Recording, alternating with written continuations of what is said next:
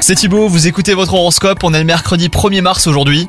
Les Capricornes, si vous êtes célibataire, lancez-vous le défi de découvrir quelque chose de nouveau. Vous apprendrez ainsi beaucoup sur vous-même et cela vous aidera dans vos relations futures.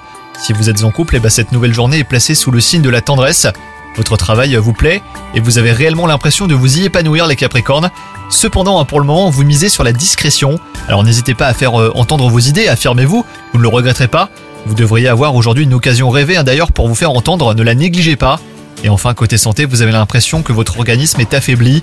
N'hésitez pas à contacter votre médecin traitant hein, si vous avez la moindre inquiétude. Vous devriez avoir euh, des nouvelles rassurantes. Pensez également à privilégier les aliments de saison hein, pour bénéficier des meilleures vitamines. Bonne journée à vous